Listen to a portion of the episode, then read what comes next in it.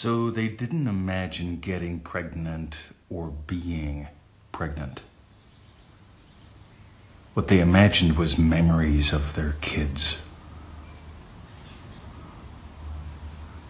This is one of the things that we explored in the I Am Pregnant uh, pack. I think that's what we called it. But I want you to get how important this is because the principles that we explored in there apply to everything and to everyone. They didn't imagine getting pregnant or being pregnant. They imagined what it would be like when, well, the first day of school, when they graduated from college whenever their child told them that they were going to be, well, you're going to be a grandma.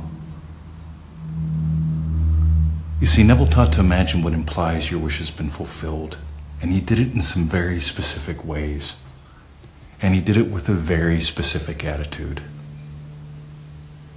And if you change the ingredients or if you change the recipe, you're going to change what follows. Let's call the ingredients the attitude. If you watch the Feel It Real Fun show or listen to enough of these podcasts, you're going to notice that I've got a very specific attitude when it comes to living my life. So did Neville. So did his teacher Abdullah. Abdullah just slammed the door on him when Neville was wishy washy. Whenever he was trying to have it both ways and be lukewarm. Whenever he wasn't listening, Abdullah slammed the door. I gotta admit, it's, uh, I'm recording this between Christmas and New Year's. And we've had a record number of people in one month sign up for Manifesting Mastery. In other words, they're listening. They don't want to put it off another year for some silly excuse. Because here's the thing they weren't just putting off manifesting mastery they were putting off doing their sessions they were putting off actually you know learning how to do this right they were putting off accepting their wish into their reality. See when people develop the attitude of putting it off again notice that's an attitude. When they have an attitude of putting it off they don't just do it with one thing. I know people that take 20 minutes to order pizza and they order the same pizza every time.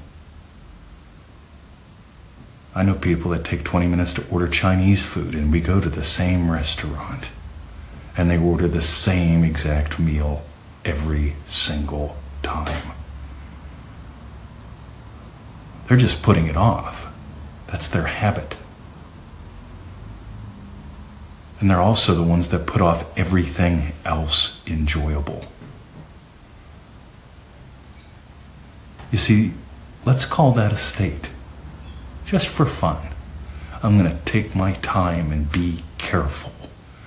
I'm going to take my time and consider everything in the whole universe before I pick the same meal I always get.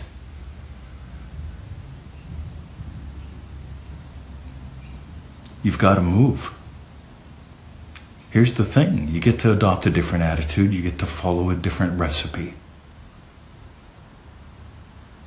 And if you develop a different attitude, in other words, ingredients, and you follow a different recipe, in other words, what we teach in, well, the, well all the different programs,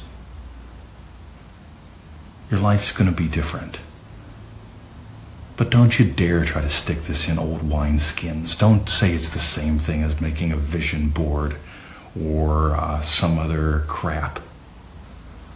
Don't you dare do that because you didn't make a bad vision board to get in trouble. You didn't burn bad incense or cranky candles.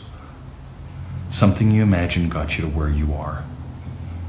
A specific way of imagining has got you to where you are. I want you to imagine differently, and I want you to imagine different things. Dive deeper. That's it. Love you. we really do. And visit us at freeneville.com.